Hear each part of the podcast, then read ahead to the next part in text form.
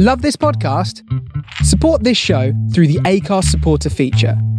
It's up to you how much you give, and there's no regular commitment. Just hit the link in the show description to support now. Welcome to the Fitter, Healthier Dad podcast, where you can learn how to improve your diet, lose fat, and get fitter in a sustainable and fun way without spending hours in the gym. Here is your host, Darren Kirby. Welcome back to the podcast, guys. This is the number one podcast for dads in their 40s who want to improve their health and fitness. This is episode 92, and on today's episode, we're going to be speaking with Alex Manos on the subject of nutrients what we are lacking, and how we can ensure we're getting them in our diet. Alex is a certified functional medicine practitioner with an MSc in personalized nutrition and various qualifications in personal training and performance enhancement. Hi, Alex. Thanks very much for joining me on the podcast today. How are you? I am very well, thank you, Darren. How are you? Yeah, very well indeed. Thanks very much. And we were just talking before we started recording that it's been it seems like it's been a long time since since we last spoke, and uh, but time has flown quite quickly. Uh, yeah, yeah, yeah, it really has. I think that kind of, for, uh, certainly for me at the moment, the monotonous of of every day just being the same. I think that for me, I, we get to Friday, it's like, oh my god, it's Friday again. Yeah, yeah, and it's interesting you say that the m- monotony side of it because you know the funny thing is is that in the last lockdown and i think it was very much due to the time of year it happened because it was sunny it was warm and i really have felt it this time and mm. genuinely i'm extremely positive upbeat person and just this time over the last couple of weeks i've felt like wow you know this is really starting to kind of drain on me now so yeah. so yeah it is it does feel it is the monotony um but I, you know, again, I, you know, I always want to try and tra- take the positives out of it. The fact that I haven't been affected, the fact that we're all healthy, you know, that kind mm. of thing. Mm. Yeah, definitely. I think it is sometimes, isn't it? Focusing on those little or quite frankly big things um, that we can be grateful for. Yeah, definitely. So, obviously, when we spoke last time, um, we had uh, you guys on from Exhale. So, how is it going at Exhale? How's how's um how's it all developing? Yeah, it's going really well. Um, so I think there's been a really great kind of uh, reception. Ultimately, you know, it's one of those things. Coffee lovers love their coffee, obviously. Um, so it's one of those things, but it's going really well. There's been a, a, couple of great sort of press releases in sort of national papers, which has been really beneficial for the business. And I know yeah. Alex is just crazy busy at yeah, the moment. Yeah. So yeah, it, it's fun and exciting times, definitely. Yeah, awesome. Yeah, and it's really good to see as well. And I think you know timing and, and, and a lot of these things is very important. And obviously, there's a huge focus on health right now. And you know, anywhere that we can like optimize a little bit of health, mm. particularly if you enjoy your coffee, why wouldn't you right now, right? So yeah, and I think you know Alex had that great point of actually just making people aware of the health benefits of coffee because I had a I was speaking to a client just this morning and he generally was feeling a bit guilty for the the number of coffees he was drinking a day. So it's great to be able just to break it down and say, you know, if you take away the the negative connotations of too much caffeine, which is what yeah. most people associate with kind of the bad or the problem elements of coffee. If you if you're not experiencing those things, then then great you know enjoy your coffee and, and mm. the sweet spot in the research in the research does seem to be kind of three to five cups a day. Yeah. Um, so as long as it's not influencing your sleep quality as long as you're not getting the kind of the jitteriness and things yeah. um, then yeah get yourself a, a good tasting coffee and you're good to go yeah, absolutely. As, as he says always, here. Yeah, exactly. I've, got, I've, got, mine here. so it's uh, yeah, it's always good for the soul, and um, yeah, a- any of those little, like we just said, any of those little marginal gains we can get right now, why not? Hey, exactly. Yeah. Yeah, cool. So for people that haven't come across you before, Alex, can you give us a bit of background into you and kind of you know how you've got to where you're at today? Yeah. So. Um, Gosh, where to start? So I guess you know, from a, a, professional perspective, I started out actually as a personal trainer and sports massage therapist. Mm-hmm. So straight out of university, I studied with Premier Global, went out to Cyprus for three months, and kind of got my qualification there. Yeah. Um, and then be, partly because of my own health issues, I then went into nutritional therapy. So did a diploma with the Institute of Optimum Nutrition. Mm-hmm. Um, that then morphed into doing a degree and then a master's in nutrition. Um, and it was when was it 2016 that i graduated so to speak from the institute for functional medicine so these days uh, i guess i'm most known for being sort of a functional medicine practitioner with a, a background in nutrition and, and exercise really yeah yeah, no, that's awesome. And again, you know, I, I'm very fascinated by functional medicine. And and interestingly, how does that how does functional medicine compare to lifestyle medicine, or are they the same thing? Yeah, I would say they are pretty much the same thing. So you know, you can talk about um, functional medicine is is more of a a US term in some ways, and I actually I would actually say that nutritional therapy to some degree is almost like the UK equivalent of functional medicine. Mm. So if I go and think how I got taught as a nutritional therapist back in 2007, I think I started. Yeah. It's the same kind of principles ultimately. You know, it's trying to understand what are the underlying imbalances that are contributing to someone's symptoms or status of health. Yeah. So whether whether you're talking about practicing lifestyle medicine, integrative medicine, uh, functional medicine, naturopathic medicine, right they all have, I, I would say, a similar theme at the the base of what they do. Yeah, yeah, absolutely. Okay, so that that makes perfect sense. So so on that topic then, because you know, I, I don't know what. Well, it'd be interesting to get your thoughts on this. For me personally, now I believe that this uh, functional medicine practice, if you if you can call it that, and nutritional therapy is really so key to our underlying health now. And I think for me personally, this has been massively highlighted by the environment in which we're in with the virus and everything else right now. Mm. However, I do generally feel kind of a bit sorry for the wider population because I, think some some cases they're kind of scared off by it when you mention these big terms, functional medicine, all the rest of it. Whereas for me, and I don't want to kind of generalize this too much, it's almost taking it back to basic principles. And I think we've kind of lost that knowledge, if you like, or have, have we even ever had that knowledge in order to determine what we need as an individual and where we can get it from? Mm, such a great point. And I think I would say you're right to some degree. Um, it's a really tricky one. I think I think at the core of a lot of the the conditions we see at epidemic levels in the modern world, yeah, which we now know are lifestyle driven, right, come from a complete disconnection with how we're meant to live our lives.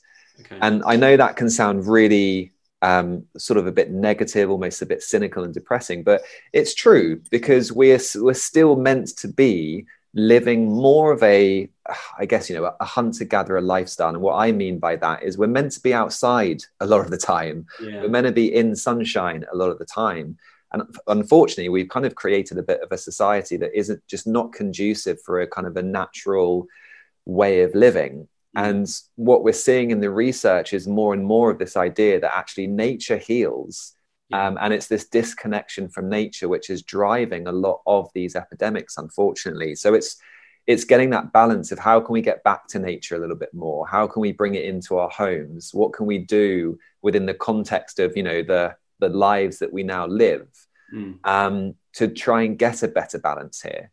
Um, yeah. Because there's some really interesting research around the therapeutic benefits of light, for example, whether it's natural sunlight or whether it's from blue artificial light, um, the health benefits of what they call grounding or earthing. Yeah. This idea of just getting barefoot on the ground. We've now got at least 20 studies looking into this that have been published in peer reviewed journals showing us that it's healing. It has anti inflammatory benefits. It literally speeds up the healing process from injuries and things like this. Yeah. So, what better kind of evidence to suggest that we just need to be going back to a slightly more natural existence. Yeah, I completely agree with that. I think it's and and when you boil it down to its basic fundamentals, all of the the way in which we're supposed to live and that we can live is really basic, isn't it? When you think about it, um, and it's just kind of stripping that back and understanding that. I mean, just take, to pick up on your point about grounding. I started doing that about a year ago. um, and I do it every single morning, even when there's snow on the ground. Nice. And it's funny. It's just really weird because it's almost like you feel even at half five in the morning when I'm standing in the garden, you feel out of place because it's not a normal thing. You're kind of stepping outside of what's socially not what's perceived to be normal. But I generally get a real uplift in my just my general energy levels when I do it. You know, I'm only doing it for like five minutes and I'm breathing, doing my breath work as I'm doing it. Yeah. But it's you know, it's it's it's those types of things, isn't it, which can have such a difference. Yeah, profound difference. It's crazy. Um, and you know, you use the term stripping back, which I love. You know, a lot of people I've spoken to over the kind of the years have similar terms. This idea of sometimes unlearning, um, yes. you know, what we've learned, which is sometimes a bit dysfunctional, for example. Yeah. So going back to the basics of grounding, time outside, sunlight, traditional diets for maybe our kind of geographical location or ethnicity it is it's kind of stripping back the complexity of modern living and getting back to those kind of roots. And and i think for a lot of people that's what we need because we're all leading such sort of busy distracted lives. And it is it's stripping it back. It's kind of coming back to the basics and trying to declutter our lives in kind of all aspects to some degree. Yeah and i think it's great what you mentioned there about the diet being um, relating to your geographical location because I recently read something about you know carbon footprint, reducing carbon emissions, and and the large mm. majority of why why certain I guess studies or reports are saying that you know the carnivore diet is is is killing the planet and all the rest of it is because of the transportation of all of this produce around the world, and and I distinctly remember you know when I was a child and we would go to the supermarket you would only have certain foods at certain times of the year. You know, for example, strawberries. You can get strawberries all year round yeah. now. And and if you like you said, you know, if we just stop that, that simple thing of having seasonal food when it's available, you get the diversity in your diet, you know, you get the time of year and when the crops are most that they're beneficial, don't you? And so it's yeah. things like that, isn't it? Which I think is really key. Yeah, you know, the concept of seasonal living, I think, is is a really interesting one. So, on that note, um, I came across a paper not that long ago. I think I even you may have seen it because I think it was one of my Instagram posts. Was um, right. it was around? It was looking at the Hazda tribe. Mm-hmm. Um, and for those that aren't yet familiar with them, the Hazda tribe, their kind of microbiome, so their gut bacteria have been looked at, and they're often cited as you know having this really abundant, diverse microbiome, one that we probably all could sort of strive for because it's quite different to the the modern Western microbiome if you or I get our stool tested, for example. Mm-hmm. Um, but then they looked at the microbiome over the course of a year during the dry and the wet seasons. And what they found was like these huge fluctuations in the amount of specific bacterial strains that were present in the results. Mm-hmm. So there were certain bacteria that would be abundant in the wet seasons that would literally be undetectable in the dry seasons because of the the nature and the change of the diet and what was available to them in their local environment based on the weather basically.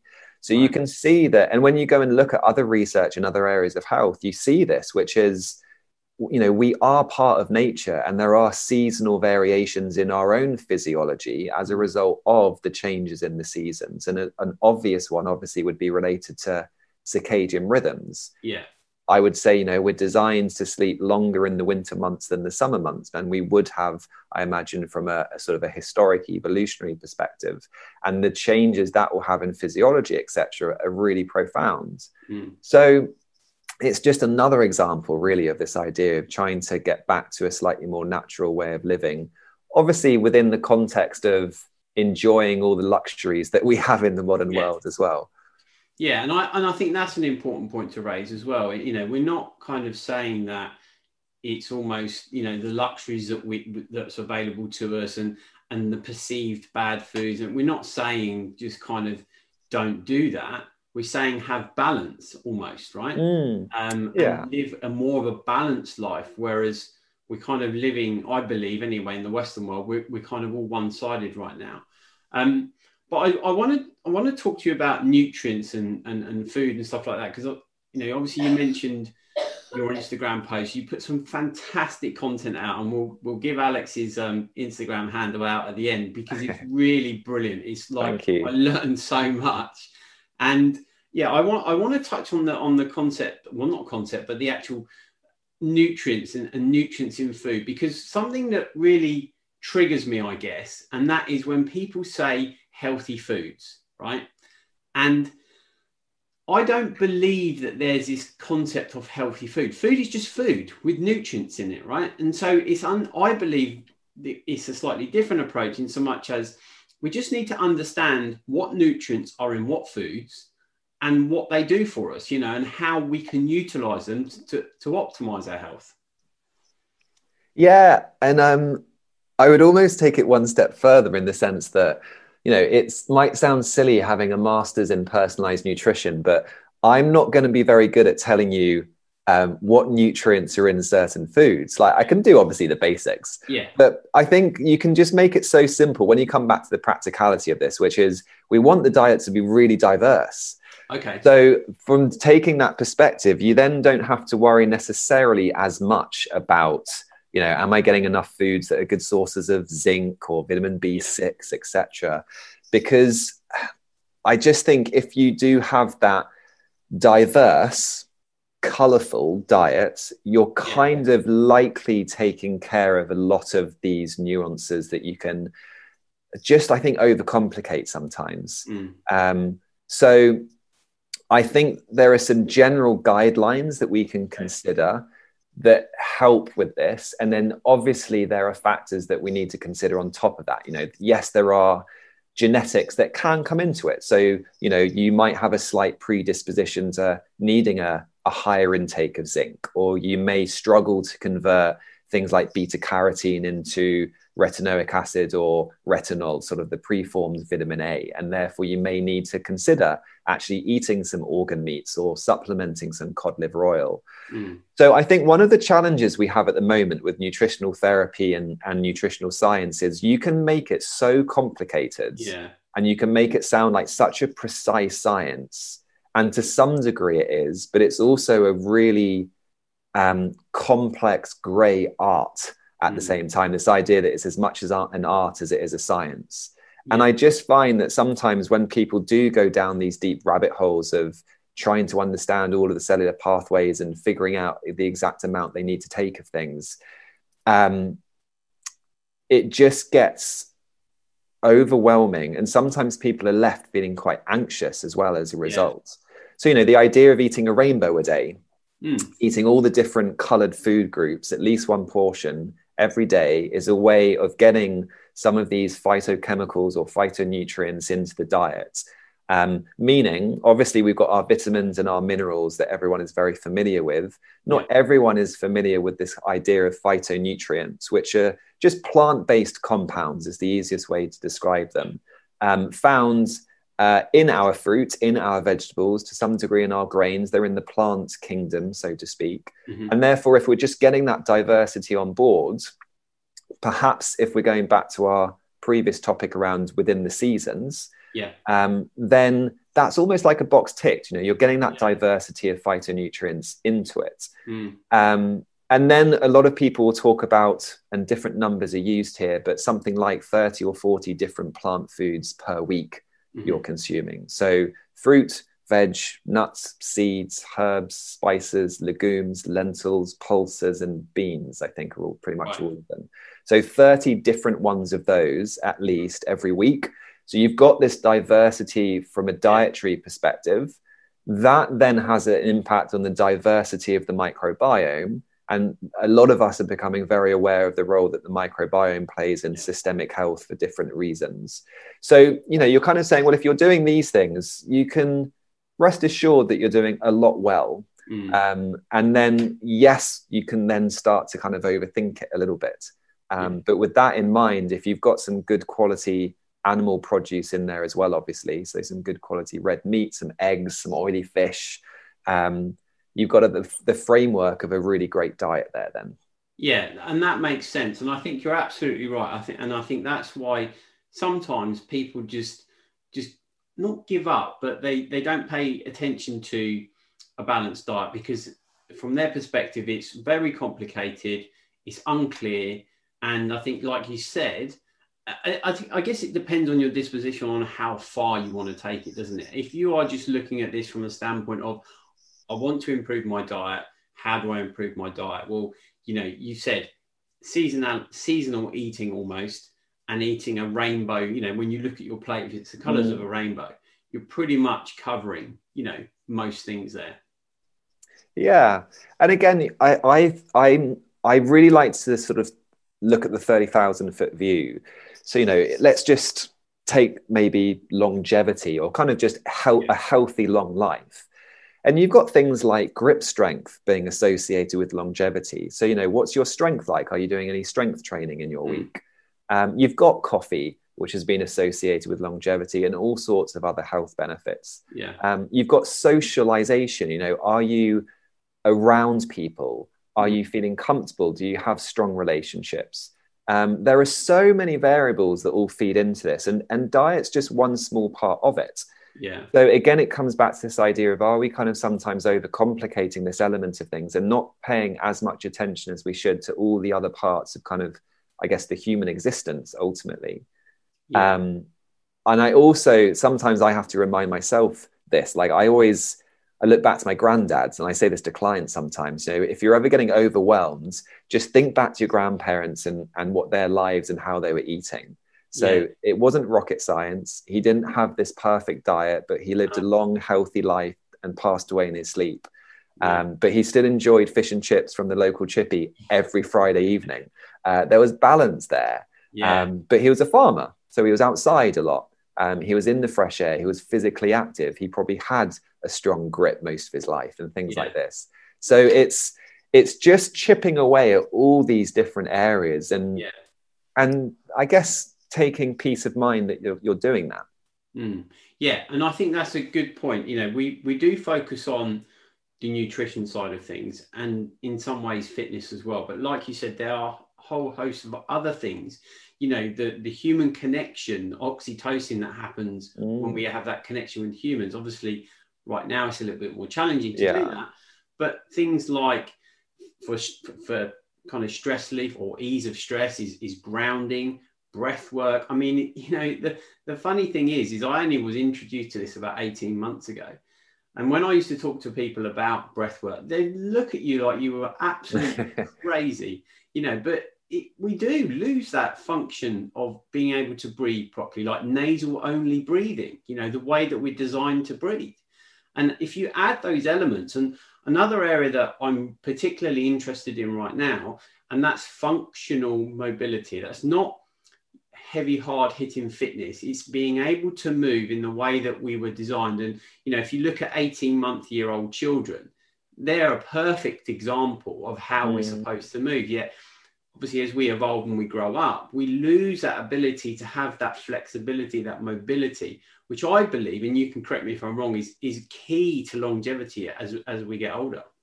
Yeah, absolutely. I mean, it's this idea that when we're old, especially if we're living on our own, we we kind of need the capacity to be able to get up off the floor if we fall mm. over, you know, from a, just a very fundamental practical perspective. So that mobility and stability and strength are just fundamental comp- components of a healthy life and that then feeds into you know a whole conversation around resilience ultimately as well yeah um, there's an amazing paper that discusses the term acquired resilience which is this mm. idea that um, like we have acquired immunity. So if we get exposed to a bug, the next time we're exposed, we have a, a more rapid and more efficient immune response to it sometimes.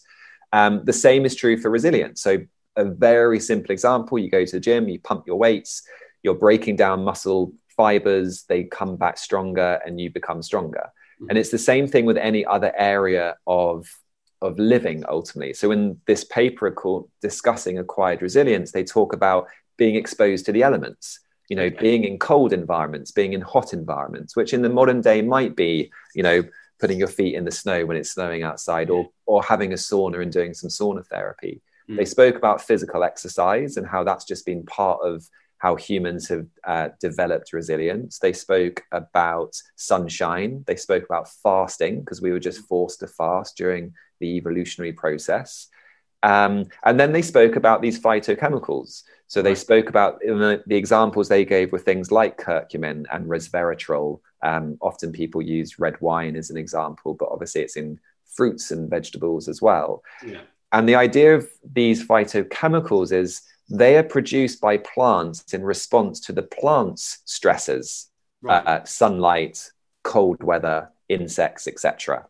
So actually, one of the ideas is when we're then consuming these plants that have these phytochemicals in there, they are having the same sort of benefit for us. So it's this idea of building resilience mm. uh, through consuming these things. So it's kind of like, again, it, how beautiful is that connection between nature and, and what we're consuming?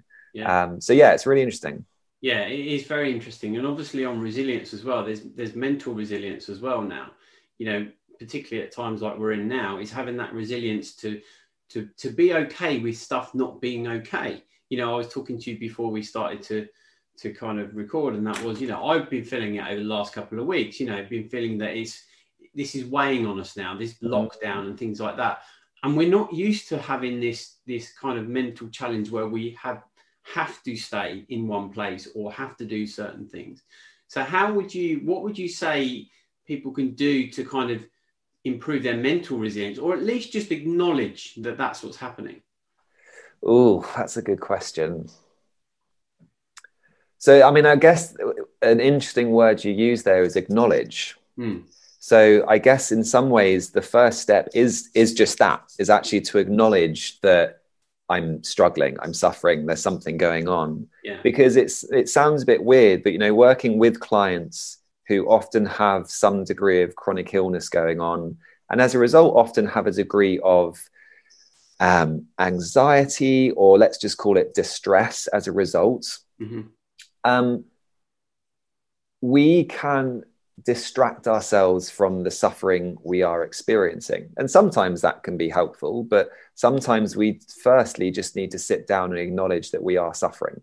Yeah. Um, so I, I, think that's a great way that you kind of ask that. And that's the first one, which kind of then brings you into almost, you know, practicing mindfulness in some shape or form yeah. um, and having a degree of self compassion. So, mm. self compassion um, I spoke to Dr. Chris Germer once about this, who's one of like the researchers on self compassion, and, and they broke it down as self kindness. So being kind to ourselves, just stop beating ourselves up, putting pressure on ourselves. What what kind of expectations are we having that we might not be able to meet? As an easy example, yeah. Uh, part of self compassion is mindfulness. So we need to be aware of the inner dialogue that is going on. What is that inner chatter? And actually, is that contributing to the way that we're feeling? Yeah. Um, and the third is a sense of common humanity, which I guess in the last year is is a huge factor because a sense of common humanity is this idea that we're all going through our own stuff. Yeah. Um, and when we're struggling with our own stuff, we can often forget that actually everyone else is as well, even if Instagram isn't showing it. yeah. um, so it's this idea that actually we need to remind ourselves that, you know, we are all processing. We all do have baggage. Mm. some people might be more aware of it than others but it's it's all there for all of us. And you know i have a colleague who makes makes the great point which is we have all been traumatized by the last year. Yeah. Like there's no way you can't be ultimately. No. so we're all having to deal with that to different levels ultimately. So having that awareness consciously cultivating a sense of self-kindness um, consciously cultivating the sense of common humanity. We're going through this together, especially mm. this last year. Yeah. Um, and I think sometimes it can be that simple. And again, it can be more complicated dependent on someone's backstory. Mm. Um, but for me, just holding things lightly and being softer on ourselves. Yeah. And just, you know, taking that sigh of relief and being yeah. like, okay, you know, I don't the house doesn't have to look perfect. Um, mm. As a, you know, a, a, common challenge many of us will be having, especially being housebound for so long. Yeah. So sometimes I think it can be taking the pressure off ourselves and having a do of kindness, giving ourselves a break, taking that bath on a Wednesday afternoon at lunchtime. Yeah. yeah. You know, it doesn't have to be rocket science sometimes. Another big one is obviously seeking help. Yeah. Um, you know i've i've got quite interested in masculinity over the last year and mm-hmm. obviously it can be so true for for women as well but there's definitely a theme within men, which is we just grit our teeth and get on with it ourselves. You know, asking for help is a sign of weakness, and all of these sorts of beliefs that we get conditioned to believe as we grow up as kids. Um, and it's actually saying, look, if you want to, if you really want to, I describe it as, you know, open that pressure valve. Mm. That is often going to require asking for help or at least expressing what you've now acknowledged, which is you're struggling with something maybe. Um, and that can be so therapeutic and healing in its own right, I think.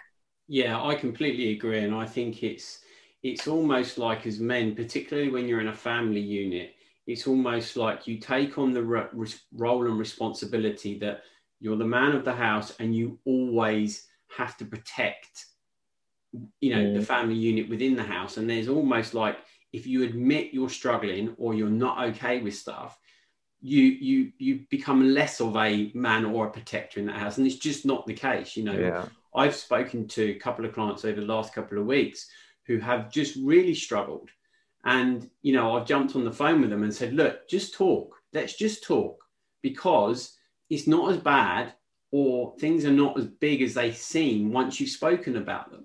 And mm. i think just that simple fact of of a acknowledging it and b speaking and just getting it out can really really help. Yeah it's huge. It is so huge. And you know once you've done it once and you kind of build that confidence and belief that you can do it then it almost opens up it opens up the door for future um, seeking of help when required but you know this idea of communications just it's a fundamental aspect of a healthy person so yeah encouraging everyone to do that, I think, is just so important, especially during this time. Yeah, and I agree. And I think also if you're able to do that as the adult, as the parent, you can also then teach the children that it's yeah. okay for them to do that. Because I've found with my two boys, you know, obviously they're in they're boys, they want to be outside, they're in the house. And, you know, they're often displaying actions or annoying each other or, or stuff like that when actually that's just a result of how they're feeling. The direct action of what they're taking is actually not the cause. Mm. The cause is something else that's going on. And if you can just try and stop that situation and diffuse that situation say, you know, what else is going on here, you know, and, and just kind of allow them to kind of let it out, you do, you know, it, it doesn't have to descend into this big kind of, you know, argument and kind of upset in the house. Yeah, absolutely. So, yeah, yeah, it's cool. So, in terms of um, like coming back to the diet and everything else, what what's your view on supplementation? Because you know, if we if we take it back to the seasonal eating and, and the rainbow plate and everything else, what's your view on supplementation and whether or not we need it? Um, I think my personal view is that the majority of us do need it fundamentally.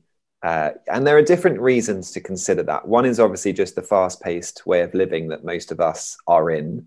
Yeah. Um, you can go down, obviously, and consider the quality of the soil that our food right. may be grown in and how that could be compromised sometimes. That then means that the crops or the foods aren't as nutrient dense as they once were. So you've got you've got reasons from the quality of the soil that our food is being grown in through to the quality of our overall environment that we're living in. So, you know, mm. living in in a London, for example, and being exposed to that sort of level of pollution, is that increasing our requirement for certain nutrients because we're just utilizing our nutrients at a quicker rate because mm.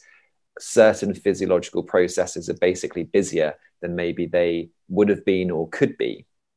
So there's all sorts of reasons why I think we're not necessarily meeting the requirement for our nutrients. And certainly in the testing I do, I don't think I've ever seen anyone who's had optimal nutrient status. Right.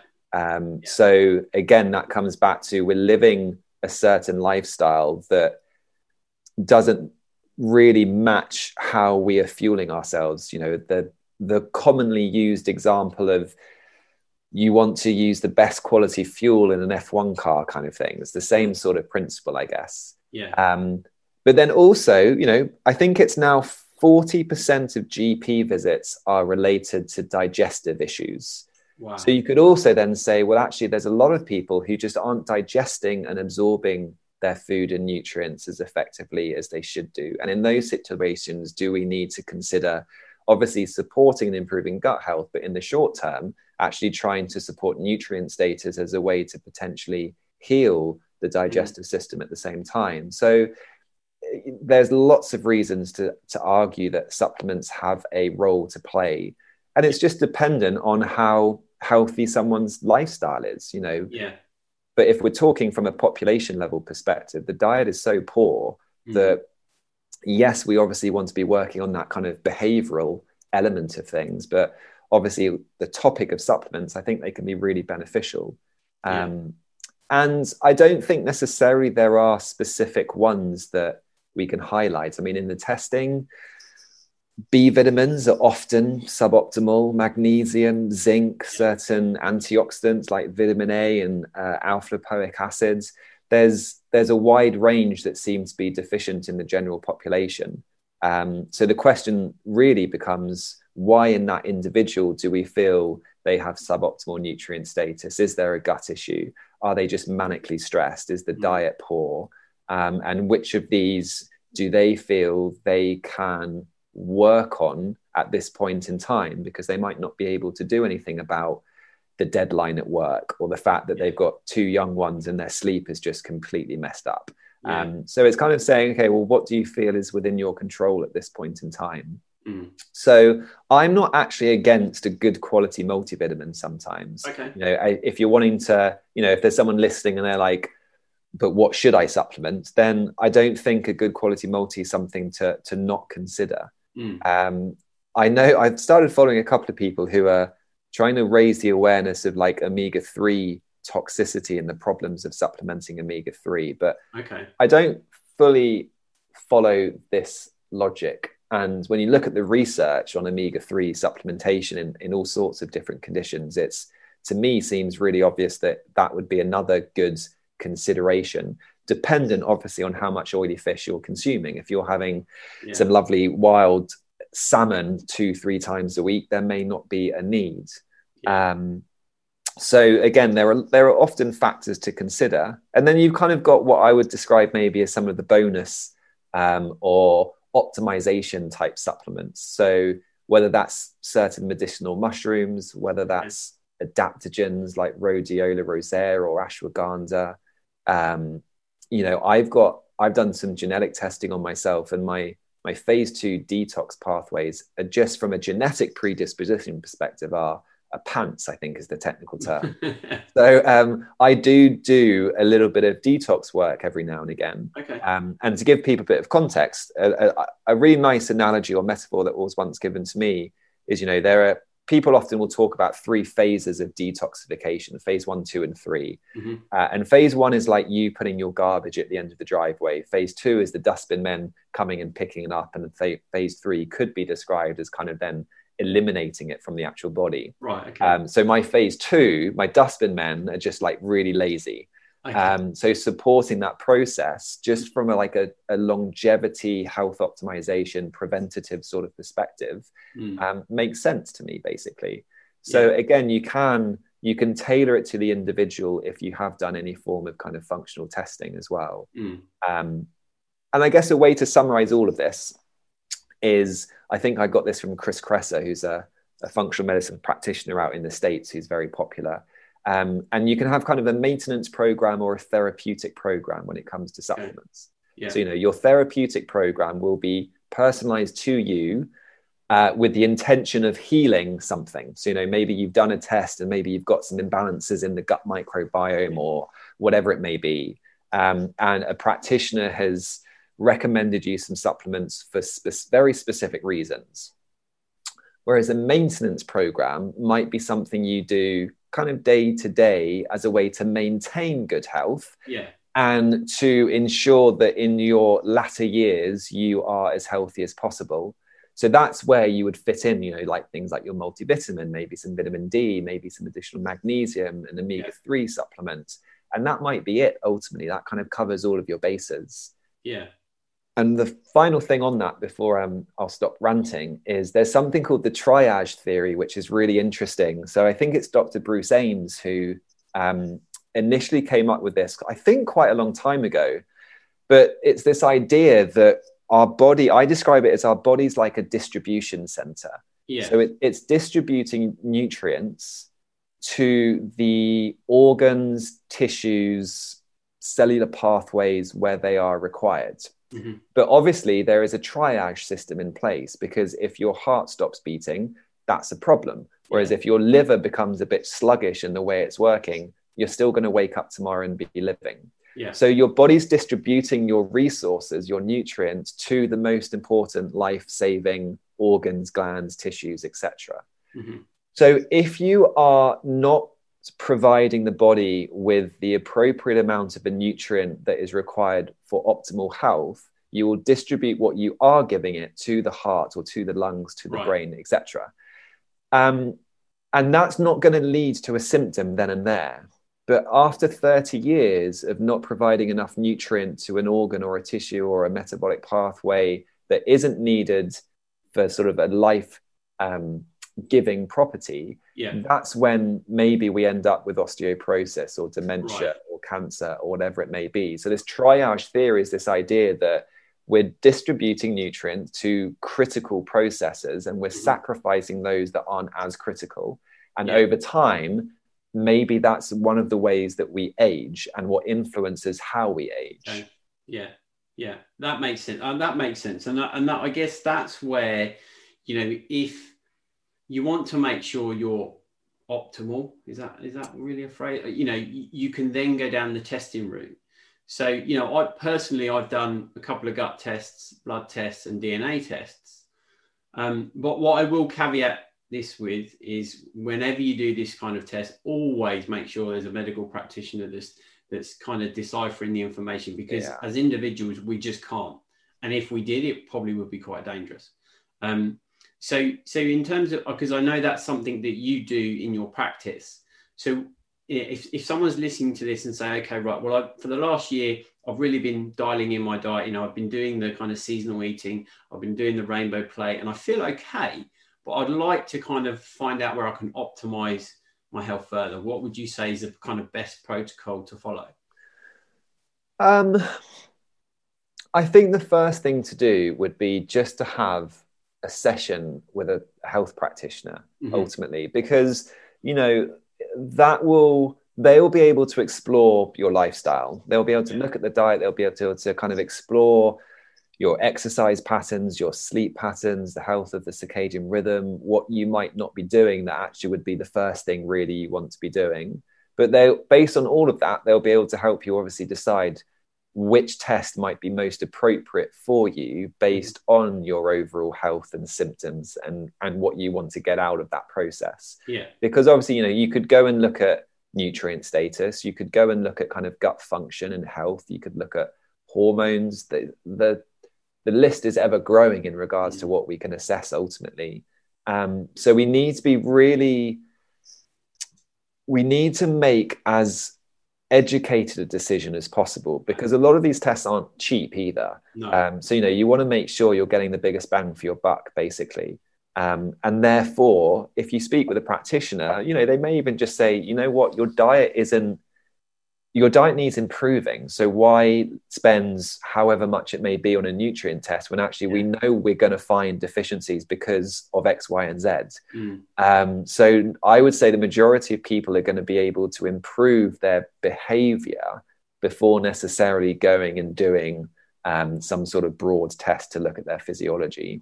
Yeah, yeah, yeah. That that that definitely makes sense, and it, it just comes back down to kind of keeping keeping it simple as well, doesn't it? Really. Yeah, Um, definitely. I guess you can go off on multiple different tangents, and like you say, you know, I definitely have done that. You know, I I thought, well, DNA testing, and then you do the gut health test, and then you do the blood test, and each time I've done a test, I've obviously found out various different nuances that have happened and that I can optimize further. But I think you make an extremely good point. You know, we we are in this unique time in so much as we've never had so much access to be able to get this information. However, you know, uh, information can be dangerous, can't it, in the wrong hands?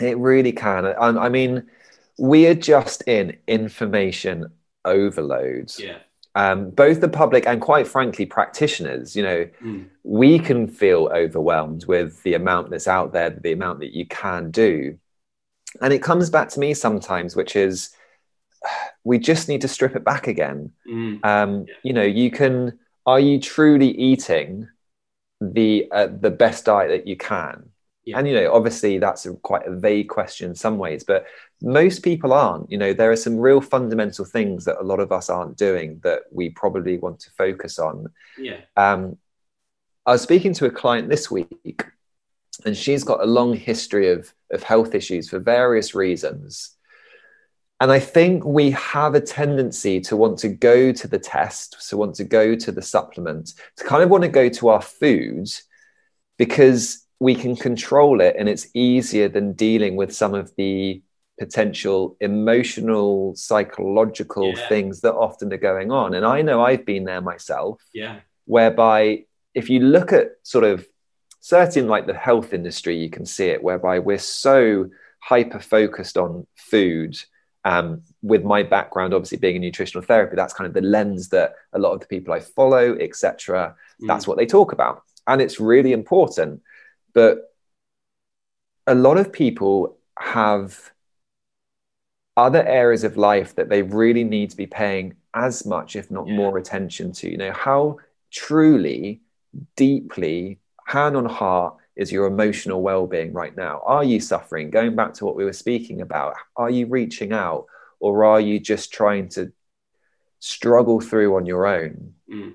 Um, going back to the idea that we've all been traumatized by the last year you know what are we doing for ourselves from that perspective mm-hmm. and i definitely have clients and i probably i think have done this myself to some degree where we kind of go to food because it's so easy to control and we're looking for safety. That's what most of us are always looking for. We want to feel safe ultimately. And we can feel safe if we feel we're in control of the environment. And what can we control? What we put in our mouth. That's a really easy one. Yeah. Um, so there's got to be this balance between our psychological, emotional, spiritual, and physical world. Mm-hmm. And I think at the moment, at least what I see um, in clinic and what I kind of see to some degree online is we we all, a lot of us seem drawn to the physical, but not yeah. necessarily as much the others. Um, and it's just trying to make sure you know we're we're at least acknowledging what's going on there and thinking okay, well, how are my emotional needs being met? Are my spiritual yeah. needs being met? Are my emotional needs being met? And and taking that truly holistic approach to it. Yeah, I, I completely agree with that. And I can definitely resonate with that in, in so much as having that introspective view of yourself or, or just stopping and just feeling how you feel. And that sounds really bizarre to me saying that, but it, I believe it is that because, like you said, it's the physical and the external that we gravitate towards as opposed to just kind of stopping, reflecting, you know, really analyzing or just kind of sitting with how you're feeling right now and why maybe that's come up for you or whatever. Yeah. And I think, um, I think one of the reasons, and again, I'm, I'm, I'm making assumptions here, and it's it obviously comes from me because it's I'm thinking this. Yeah. Um, but the other roots, you know, the emotional, the spiritual, in my experience, they require an element of surrender. Mm. And that's not easy for a lot of us. You know going back to this idea of control and safety it's like what happens if i were to truly surrender? Yeah. um, and you know looking back at experiences i've had in kind of psychedelics and and kind of deep breathwork sessions it's once i have surrendered where the beauty and the healing kind of takes place at a very deep level um, and that was something that came up in that conversation with my client this idea of you know is is surrender and this idea that for so many of us we're scared of you know truly letting down the mask and being like i am struggling right now. Uh, that's a really bold courageous thing to do and to be that vulnerable even if it is with a loved one or if it's with a stranger a therapist etc yeah. That takes a lot it does, and I think there's almost, you know, outside of just doing it with a loved one or a stranger, there's a fear within you that wow, if I if I really stop and reflect on this, what is going to come up? you know, and it's that element that perhaps you're like, no, I'm just going to push that down. And you do it subconsciously. I've definitely done it, you know, and it's like, you know, if I'm going to let this out, you know, where's it all going to go? Yeah. And, uh, yeah, I think it's, there's a lot of value in it. And I think it's courageous in some ways for people to stop and actually do that. Oh, hugely, hugely. And you're so true though on that point of, you know, what's gonna what's gonna come up and what am I gonna do? Because mm. I was I was actually reflecting yesterday on it on a similar sort of conversation and we're watching I can't even remember what his name is, but basically we're watching a series whereby the presenter goes to kind of different remote areas and he spends a week with people who are kind of living off grid. Sometimes they have no electricity, etc. um, and I think and this might sound a little bit extreme to some degree, but when you've had those sorts of experiences, it's another reminder of how dysfunctional society is. And it can be very hard to just go back to mm. your old way of living. And I think that's where, certainly for me, that's where some of the fear has been. I think this yeah. idea of, well, what if I have this profound moment of realization and I want to go and live in a cave for the rest of my life. It's like, well, you know, then then we kind of have to process that, but it's not like you're going to be forced to do anything. No. So that's where having a therapist, if it is through some sort of, let's just say, obviously something that's becoming really popular at the moment and well known is kind of the psychedelic renaissance. It's like speak to a therapist who's kind of got experience in what they called integration therapy so use what comes up as a way to make those small changes in your lifestyle. So mm. go barefoot in the morning for five minutes before the kids are up or after the kids have been pushed off to school or whatever it may be. You know, what are some of the actual small changes you can make that are just starting to get you closer to where you would like to be, let's say in five, ten years' time? Yeah. So a small change that um, I'm kind of in the process of making is I really want all of my clothes from now on to be kind of recycled um, clothing. So, you know, yeah. making that small uh, gesture to kind of the environment and mm. things. Mm. And it's just the little things like that. Um, mm. I was speaking to Dr. Tom O'Bryan, that some people will be familiar with. He's kind of a, a big guy in the, the gut world and the gluten world. And he kind of has that idea in one of his books. He kind of just encourages everyone to once a week change something so maybe it's changing from plastic Tupperware to kind of glass Tupperware. So you're reducing that toxic exposure. Yeah. And I love that idea the idea of just do one thing a week, don't overwhelm yeah. yourself with everything. Um, and that I think is a really nice way to think about our lifestyle because it, as everyone has heard the saying, it's a journey, it's not a destination. Yeah. It's not like you get to health and then you're never going to have worries or struggles again. So it's a matter of just you know plodding your way through this life yeah um looking for that connection mm. and returning to as natural a way of living as you can within the context of you know where you are in society and things yeah and i, th- I think that's a great point you make in terms of just changing one thing because naturally as humans, we like to stay within almost in our lane, what we know and what's comfortable to us and is yeah. predictable. But actually, just maybe going that one degree, changing that one thing, changing your different route as you walk, you know, going to a different shop or, you know, obviously when we can, and just those little, it's just triggering different neural pathways in the brain to kind of maybe open up your perspective. And I think that's, yeah, that's a really great point. Yeah. Yeah. You know, the brain loves novelty. So you're mm. so right. The idea that's, I think, why so many of us are struggling. It's, you know, we're, we've just seen the inside of our homes for God knows how long. yeah, absolutely. Cool. So before we wrap up, then, uh, Alex, what would you say are five tips that you could give the listeners today to kind of take away, whether that's kind of for stress, whether that's nutrition? You know, we've talked about a lot of stuff today. Yeah. Um, oh, five things. Okay. Let's see if I, I'll, I'll try and maybe categorize them. Okay. So I think from a nutrition perspective, um, well, what we've discussed, diversity. Yeah. And that covers kind of the rainbow and the weekly target of 30 plus different foods.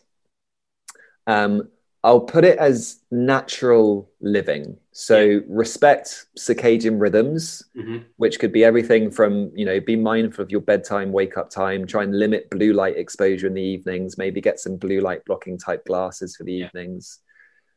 Um, and I'm going to say, based on what you brought up, breathe. Mm. You know, just come back to the breath whenever you're feeling anxious or stressed. The breath is the most powerful tool we have. And we know through the the research, the impact it can have on things like the vagus nerve or the parasympathetic yeah. nervous systems that kind of rest and digest. So whenever you're feeling overwhelmed, return to the breath. Mm-hmm. You know, take a deep breath in through the nose, sigh it out, and just try and let go of that tension. I think that can be such a simple but powerful tool for us. Yeah. I guess we've spoken quite a bit around kind of the stress and the emotional side. So mm-hmm. I know it's so easy to say and sometimes so hard to do but certainly you know the concept of reaching out and asking for help so yeah. I, I kind of want to say start practicing if it's something that you struggle you know you struggle with start practicing it's going to be a journey in its own right of yeah. of getting comfortable asking for help essentially and i think i've got one left um,